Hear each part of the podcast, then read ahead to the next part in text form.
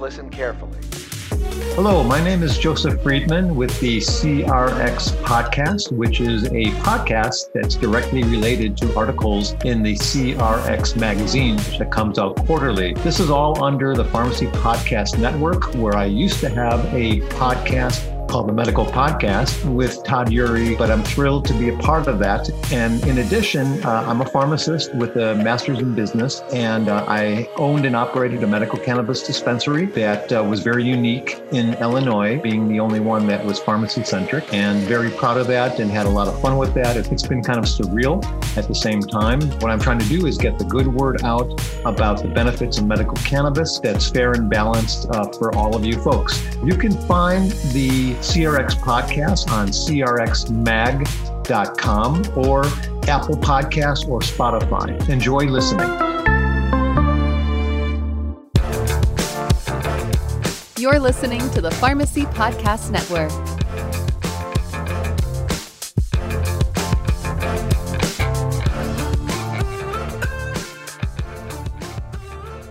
Hey there, Pharmanizers. Cal here in the editing room. I just wanted to let you all know that Shane, the rest of the Pharmanize team, and I have set up our very own Patreon.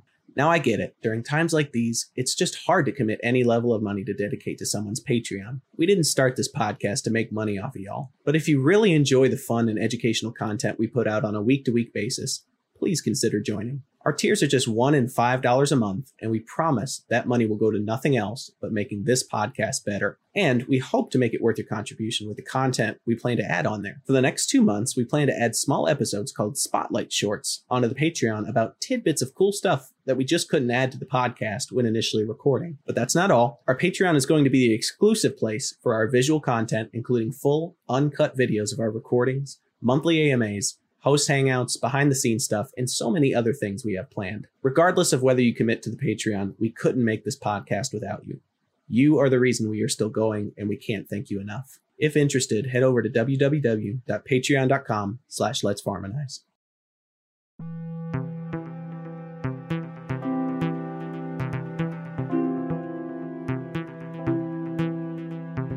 Hello and welcome to Let's Pharmanize, Todd Eury's favorite member of the Pharmacy Podcast Network. I'm Cal Vandegrift. I'm Shane Garrettson. I'm Mickey Ferguson. I'm Ivan Stewart, and today we'll be discussing the discovery of chronic traumatic encephalopathy. All that and more on Let's Pharmanize. Did you want him to just say CTE? He can say CTE if you if you wanted to. Like I don't know if I was supposed to. Unless, just say CTE, just real quick. Okay, so do it again. Just, no, just say CTE. Okay, but I thought since it was like the start that Just we say CTE. the Just thing. say CTE, Okay. it'll be fine. Just say CTE. Right now, say. CTE. Perfect. Per- That's all I needed.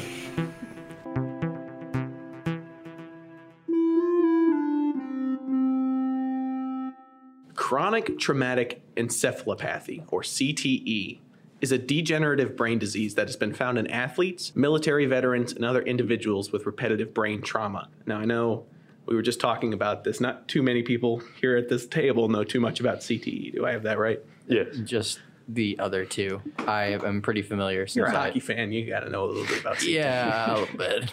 CTE has been found in people as young as 17 years old, but onset of symptoms typically don't occur for many years until after the trauma has occurred. CTE was first unofficially described in 1928 by Dr. Harrison Martland, who coined the term punch drunk after he studied several boxers who had developed similar symptoms. Now, these symptoms included aggression, mood swings, short term memory loss, anxiety, confusion, many more things. Over the next 75 years, research was conducted on punch drunk syndrome, with only 50 cases ever confirmed. This was until 2005, when a hero of a sports team turned homeless man became the face of a multi million dollar campaign for head injury research, despite immense denial from his employer.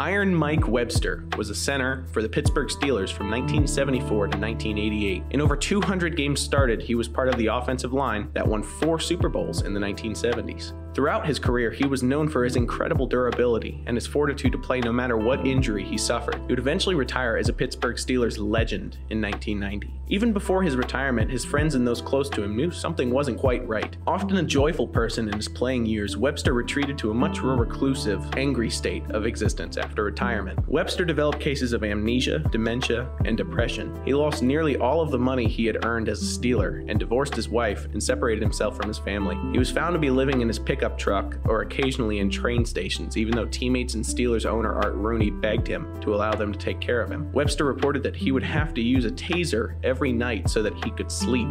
Wait, wait. What? Was tasing himself He was tasing himself. to sleep? Yeah, using That's- electroshock to knock himself out. That's metal. That's That's pretty badass. not surprisingly, he died from a heart attack in 2002.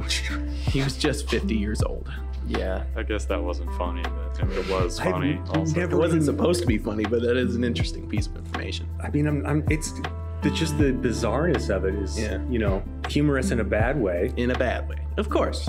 Just the like the extreme measures using a taser to sleep. I mean, we're going to get into this later, I'm almost certain, Cal, but there have been cases of people with documented CTE that have purposefully committed suicide by gunshot to the heart instead of the head because they want their brains to be researched Mhm. for this. It That's doesn't make them any less um, suicidal. I'm or- not going to mention Junior Seau in this one, but he was a linebacker for the San Diego Chargers for a long time, Hall of Famer, but he did that because he wanted his brain studied. But we'll talk about it a little Yeah. bit. That's interesting. Somebody who have the presence of mind to think about that in the throes of suicidal ideation. Anyways, after his death, Mike Webster's brain was sent to the Allegheny Coroner's Office in Pittsburgh, Pennsylvania to be autopsied. This is when Dr. Bennet Omalu, a forensic neuropathologist, was able to investigate. His first incision was into Webster's chest so that he could confirm that a heart attack was the cause of death. This was found to be true. At first, Omalu didn't notice anything unusual with Webster's brain. There was no brain shrinkage, which is a common side effect of Alzheimer's, as well as many other neurological disorders. There were no brain contusions like those found in former boxers due to a condition known as dementia pugilistica, informally known as punch drunk syndrome. Isn't there? Have you guys seen the uh, Adam Sandler movie Punch Drunk Love? No. No. Why would I ever watch an Adam Sandler movie? I mean, he's got a couple of good ones. Such as. Punch Drunk Love. Jack and Jill. Yeah, Jack and Jill, five out of five. Oh, yeah.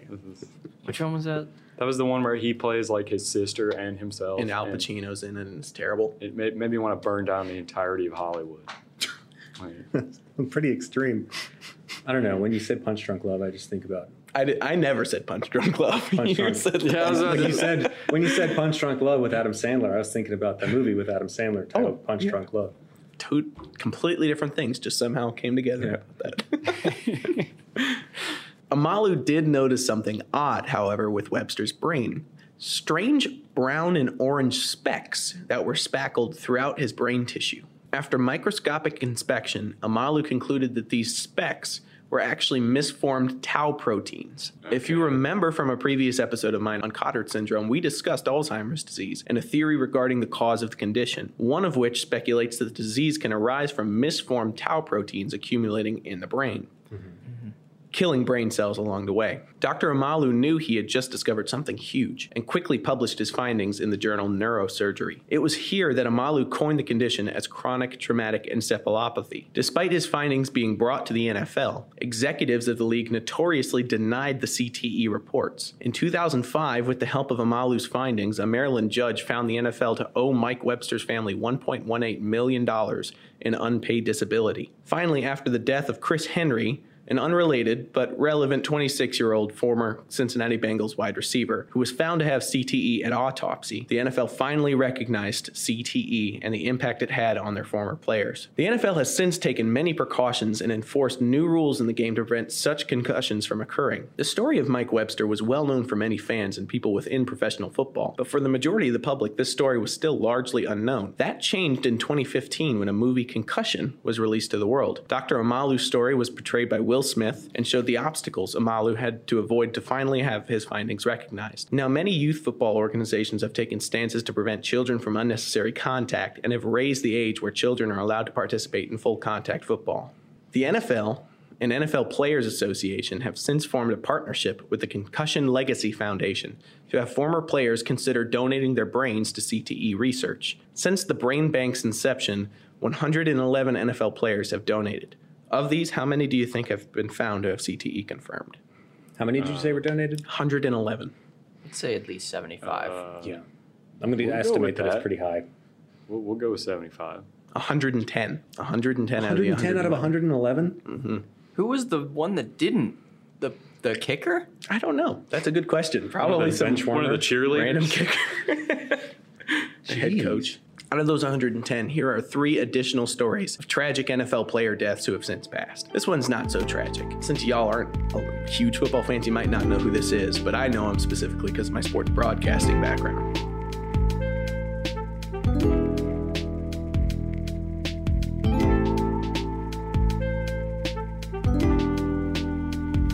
Frank Gifford is one of the NFL's best players to have ever played the game. Gifford played on both offense and defense on a New York Giants team who won five NFL championships in the 1950s and 60s. Gifford continued his life in football after his career ended by analyzing the game of football for millions of people on CBS and ABC's Monday Night Football. Gifford took thousands of hits in his career, but one in particular was known to have caused him injury well before his death. A devastating tackle by Eagles Hall of Fame player Chuck Bednarik left Gifford unconscious. The hit was so impactful that Gifford had to spend 10 days in a New York hospital to recover. Mm. Jeez. He did not play for two straight seasons after the hit. The hit gave Gifford both a deep brain and spinal concussion, which left him with memory loss, confusion, and tingling in his extremities for the rest of his life.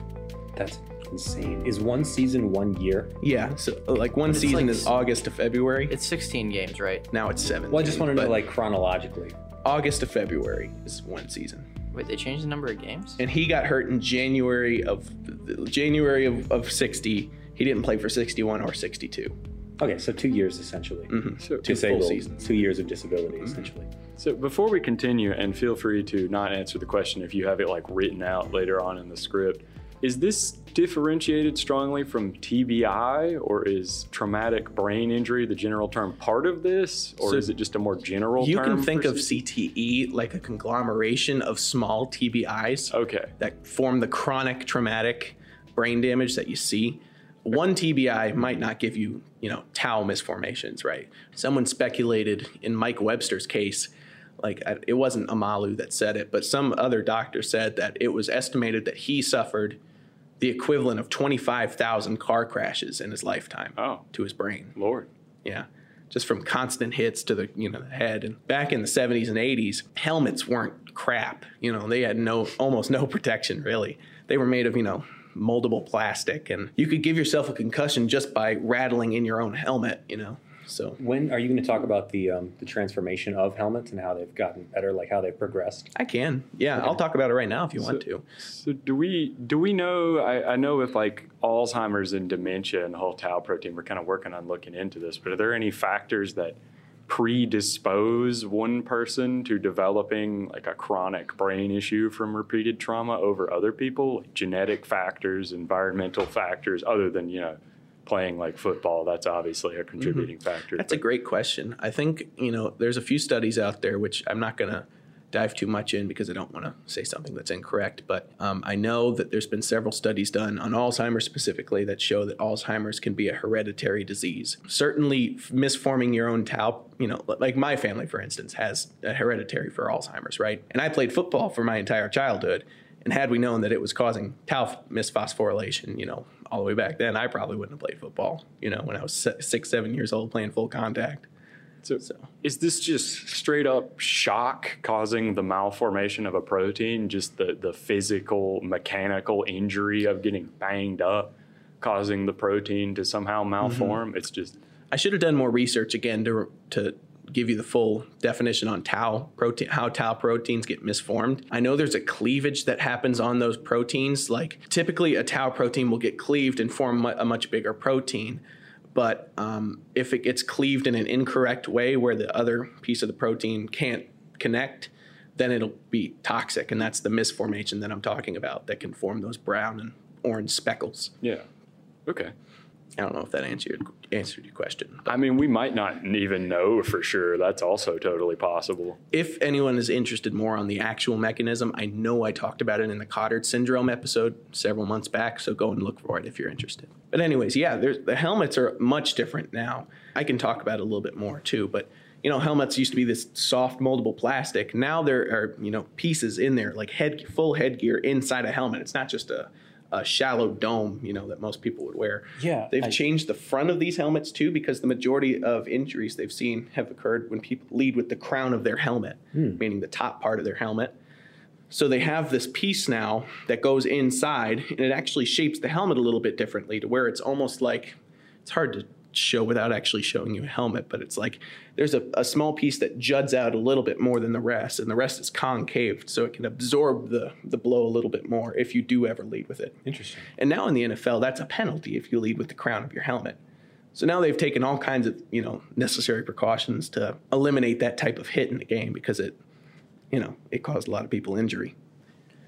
Yeah, and for hockey, it was a similar sort of story. But hockey, you can have a lot more traumatic individual injuries, but there aren't as many of these chronic. Like you're always getting hit. Like there are some players, if you play defenseman, you're going to get hit a lot. Yeah. If you're a star player, you're going to get hit a lot. But if you're just like a third line guy who's just trying to do his job, you're not going to get hit as much. Um, so I don't think the development of the hockey helmet has gotten to the level that it, the football helmet has. No, certainly not. There's still a lot of things that need to occur in hockey, especially with. I, I think face masks might be a necessary eventual add to the hockey mask. I mean, I'm gonna say it because I'm a little bit biased on this, but I don't think full face masks are ever going to come into the league. No, maybe not full, but like well, everyone's required now to have a half visor. right. It used to be where you could play without a visor, and it used to be where you could play without a helmet if you wanted to. Who's the guy that played the most games? You know who I'm talking about. Um, Um, played forever. well, Or was that his name? Bobby Orr played for a Orr. while. Gordie Howe played for a really long Gordie time. Howe. I think Gordie Howe actually played with his sons. Who was the defender that played forever? Are they both defenders? I think I think you're thinking of Bobby Orr. Bobby Orr. Okay, I think that's who I'm thinking of. Um, but there has been like so much pushback to update safety equipment in hockey. It's sort of a toxic part of that culture. Mm-hmm. And it's really weird because you see like skates and sticks getting better all the time and stronger and being able to do more damage to people if you misuse them. That you would think you'd want more protection, but Mm-hmm.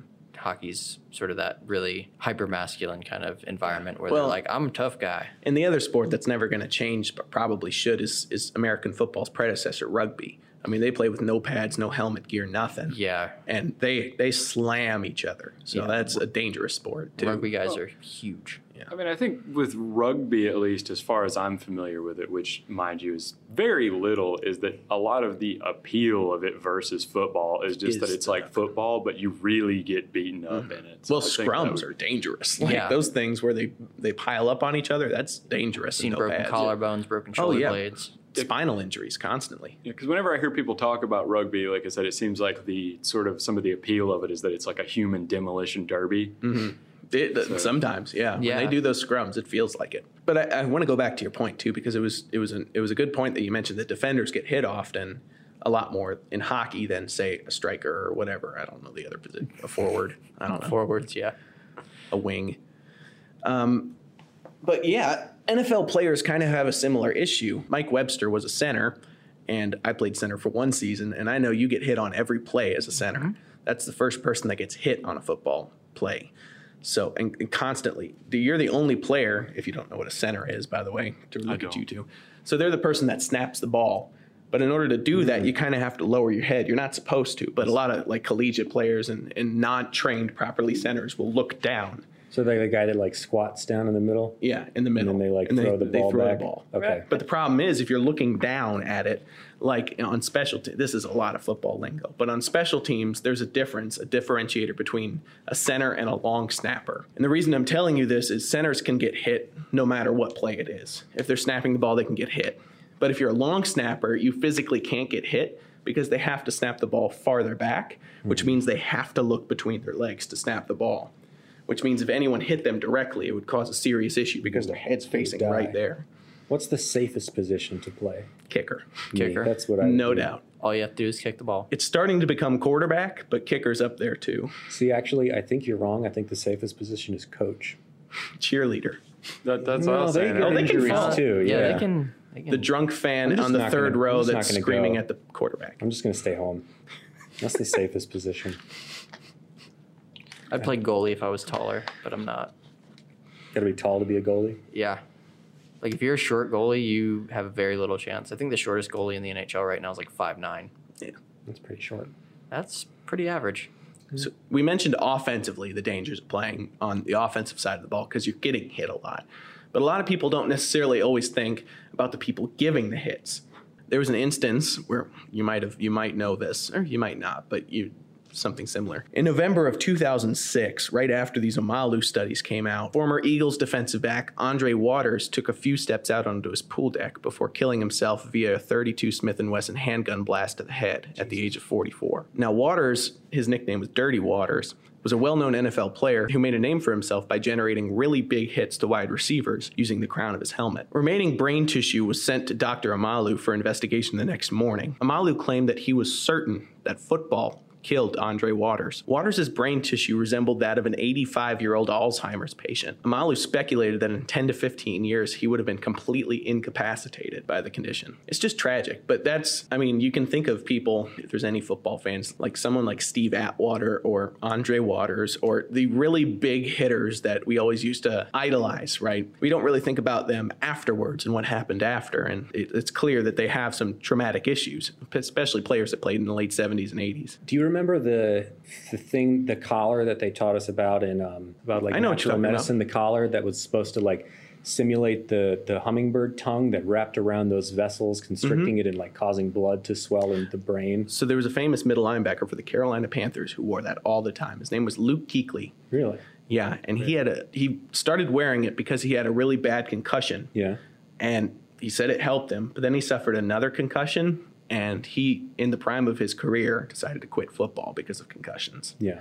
which is tragic too because he was going to be a Hall of Fame player, a great player, but he So- took health above everything else. I mean, I, I would too. Ivan, um, Yes. it's. Did you have a question about the collar thing? I mean, I was sitting here kind of wondering about it. So it wraps around the back of your head like like a woodpecker or like a hummingbird's wood, tongue. Uh, woodpeckers have a, a special tongue that like um, Yeah, wraps. it they can wraps constrict. the, like- yeah, it can constrict the vessels to their to their brain to to allow blood to, I guess, pool in the brain, which allows for extra cushioning Mm-hmm. for their brain, and allowing them to you know do the thing where they hit trees. Which it Where also they peck wood. yeah, where they peck exactly. it's not just for the blood; it's also for CSF. yeah for the cerebrospinal fluid. because um, there was another player, quarterback of the Chicago Bears. His name was Jim McMahon, and uh, he had a, a chronic genetic issue where he didn't have enough cerebral spinal fluid going to his brain at all times from the back of his neck. Interesting. And at one point, he got slammed down by a guy named Charles Martin. And uh, this guy was a big hunk of a man, like 6'6", 380, like Like- like me. big- maybe not, three, maybe three forty. He was a big dude, and out of nowhere, he like suplexes him to the ground or whatever, pile drives him, totally illegal. And um, we think, and he thinks, since that incident, he has had chronic. He had, he had he's always had chronic issues, but since then, he has developed light sens- insensitivity Interesting. and now he has to wear sunglasses in no matter what room he's in. And for some reason, he lives in Arizona, the hottest damn place in the world, and with the brightest sun or whatever. But he has to wear bright, dark sunglasses. I mean, all the time. go to. Portland, bro. England. But yeah, so the collar was kind of based on that, but it didn't work. Oh, yeah. it did. It's kind of BS. It was based on the, the woodpecker tongue. That's that's pretty cool though, even just as a point of bird physiology. Because I knew about the tongue and the like extra skull cushioning that a woodpecker has. Because otherwise, their brains would be seriously just mush on the Right. inside of their heads. And you'll hear similar stories in hockey to uh, that Carolina player who re- suffered repeated concussions. Um, I mm-hmm. think the biggest name that I can think of off the top of my head was Paul Kariya. He used to play for the Anaheim Mighty Ducks. He famously got really badly hit in a playoff game, I think, mm-hmm. by Scott Stevens. And if you don't know who Scott Stevens is, he's about 6'5, 260 pounds. Imagine him going about 25 to 30 miles an hour at you, hitting you directly in the head. I would disintegrate. Hmm. Yeah, he There'd be nothing left of me. he crumpled on the ice, and this was before concussion protocol. They stretchered him off the ice. He comes back in the third period and wins the game-winning goal for the Anaheim Ducks. Um, but like several years later, he had to quit because of repeated concussion symptoms. If you want to see bad sports injuries, if you just have a thing for watching bad sports injuries, hockey is the place you want to see. I want to avoid it. What's the the Clint um, well, Uh, Malarchuk? Oh, Malarchuk. I can't watch that video. Oh God, he someone's skate hit his throat and it sliced it open. He was a goalie. and it was just from Blades. Gnarly. and blood was spewing out of his neck on the on the It, ice. it was, like awful. uncomfortable amounts of blood. It was like probably two to three quarts. He survived. It was almost a gallon. but It's pretty bad. That's some serious bad luck. yeah, no doubt. Yeah. So what what is the like if you suspect that someone has sustained a, a serious head injury in the context of football or hockey, what what does the does the league you see, you mentioned a protocol? Do these Mm-hmm. organizations do they have like a specific protocol for minimizing the uh, I guess long term like what if somebody gets Right. smashed in the head on the field, what do they do immediately afterwards? Do So you as just soon as they get- to rest or So as soon as they get hit and they say that it's typically on the player, or you know, if it's obvious enough, they, the doctors will come and check them out. If it was a really big hit and everyone was like, "Oh," you know, doctors right there, you know. Um, but they have this pop-up tent that goes up now on football fields for injuries, and typically they'll take them back there. They didn't used to have these tents, and you could see what they were doing. But it's basically like a police officer, like um, in all the tests they use for drunkenness. You know, can you follow my pen Okay. with your eyes? Uh, can you walk in a straight line? Just to make sure you're with it, they're asking major questions. You know, who's the president? What year is it? That type of thing. It was actually interesting. Another personal experience. I know this isn't supposed to be all about me, but I suffered a concussion playing tennis of all the sports. okay. I, I've told both of them this, but um, I was in concussion protocol, and I couldn't remember what the president was. I couldn't remember what year it was. You know that stuff. Yeah, I mean, yeah, getting yeah, okay, and that's that's like stand. Do they do the same And kind then- of thing in like hockey? then it's That- typically like two weeks and reevaluate. You know, It's- they take a long time. In hockey, it's a it's treated a little bit differently. So if someone gets hit really badly and they suspect a concussion, most of the time the guys are good enough that they will literally walk, like skate off the ice and then walk to the locker room. Mm-hmm. Right. Yeah. Typically, you're not going to get carted off for a concussion. Yeah, and then the the team doctors will take you to to a dark room and be like, "Hey, are you light sensitive? Right. Uh, Is this sound like making it painful?" The weird Like, thing is, and this, I'm sorry to interrupt, but there's a weird thing with concussions that I guess only someone with concussions could describe, but you don't notice that you've had a concussion immediately. You feel normal, like you're fine, and you're kind of, I don't know, for me, I was kind of pissed off, like, I'm fine, let me go. And then an hour later, I'm like, okay, all this, all this stuff, you know? I mean, to a degree, yes. Um, but they'll generally keep them back there, and if they're really insistent, or if it's like a really big game, they might come back out. But Right. generally, They the probably NHL shouldn't be. the NHL has gotten a lot better at Mm-hmm. taking concussion seriously. kind of something tragic, real quick, about Luke Kuechly, who I mentioned already. Um, when he suffered that second major concussion, he was like he was on the field for like ten minutes. It concussions trigger all sorts of weird, like emotional things and all that. Mm-hmm. So he took off his helmet and he was just visibly crying on the field, and it's just uncontrollable. He couldn't he couldn't help it. He was just crying, you know, sobbing. Um, let's talk about some the final player I wanted to talk about, so we can finish up. You don't even really have to have watched football to know who this is, so y'all might know who this is. But first, a quick word from our sponsor.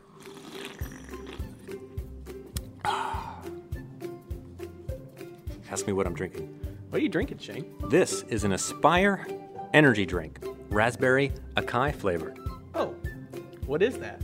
Oh man, it is so good. It's a healthy energy, natural caffeine, no calories, no sugars, no carbs, just lightly sparkling and refreshing flavor and energy. Huh, that's got to have at least 300 calories in it, doesn't it? No way, man, zero calories. Jeez. Do you think they sponsor our show? Not yet. Call me back, Aspire. I love you. We could be so beautiful together.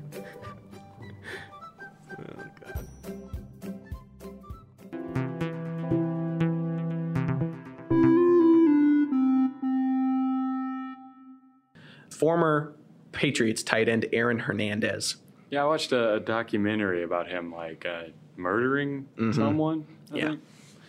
Aaron Hernandez was in the prime of his career in 2000, 2012, coming off a Pro Bowl performance with the Patriots, when he was arrested by police and charged with the murder of Odin Lloyd, a semi professional linebacker who was Hernandez's sister's fiance. He was sentenced to life in prison in 2013 for the murder of Lloyd and was later charged with a double homicide, which he would have been he would be acquitted of in, uh, in 2017. Despite being in the middle of an appeal of the initial 2013 ruling of the murder, a correctional officer found at 3 a.m. on April 19th, 2017, Hernandez hanging from a bed sheet in his cell. Upon examination by Ann McKee, a researcher at Boston University, she's like Omalu, she's a pretty big um, uh, CTE uh, researcher. She said, quote, We have never seen anything like this in any of our 468 brains, except in some that were 20 years or more older. McKee discovered brain atrophy, damage to the frontal lobe, and large sections of black spots of tau proteins in Hernandez's brain. Jeez. Upon diagnosis, the Hernandez family filed a $20 million lawsuit against the NFL and, and the New England Patriots for negligence. It has since been dropped. Sufferers of CTE come in various shapes and sizes, but due to the nature of full contact sports, former players tend to suffer more frequently than most. Since the Concussion Legacy Foundation's inception, more than 1,000 brains have been sent for the study. Nearly two thirds of all these brains sent have resulted in posthumous diagnosis of CTE. Because studies are still ongoing, I don't really know how to end today's episode, other than to say if you're a parent of a child who is interested in playing football, I just ask that you please be careful. From personal experience, I played football throughout my childhood, right in the middle of these investigations, and I still suffered several concussions and many joint injuries that leave me pain to this day. I only say that just to just have caution when you're introducing your son or daughter to, to football and other contact sports. That's fair. I think that's an appropriate warning. Does this particular syndrome show visible symptoms or alterations in any other area of the body or physiology besides the brain? Yeah, like um, I mentioned, I mentioned tingliness. Sometimes tardive dyskinesia can develop. Wow. Yeah. Yeah, it's pretty bad. There's also been cases where they suspect it's CTE, but they haven't died yet, um, of people that have developed similar symptoms to OCD or PTSD or major depressive disorder, like a lot of different mental illnesses um, or diagnoses from CTE. They And suspect. Involuntary movements is a typical um, extra one that you see not specifically related to brain issues. Yeah, like nerve and brain damage can be so unpredictable from what exactly happens from person to person. Are there any like efficacious treatments for this? Like, could you give somebody drugs designed to help with, say, dementia or Alzheimer's for this? Could antidepressants help? Is there any documented evidence of any kind of treatment for it? Well, it's the same issue that we have with Alzheimer's, right? We have Aricept and, and, and drugs that don't necessarily um, cure Alzheimer's, but more like slow the progression of yeah, it. keep it from getting super bad super Right. quick. Once you have the equivalent of 25,000 brain car crashes occurring in your brain, it's kind of hard to reverse that damage that's been done. So it's a problem of you don't notice it until it's too bad to really do anything about it. Well, the thing is, too, that tau cleavage is permanent. That toxin just doesn't go away. There's no way to clear it. It doesn't cross blood brain barrier, and it's already in your brain. Ah. So there's no way to get it out.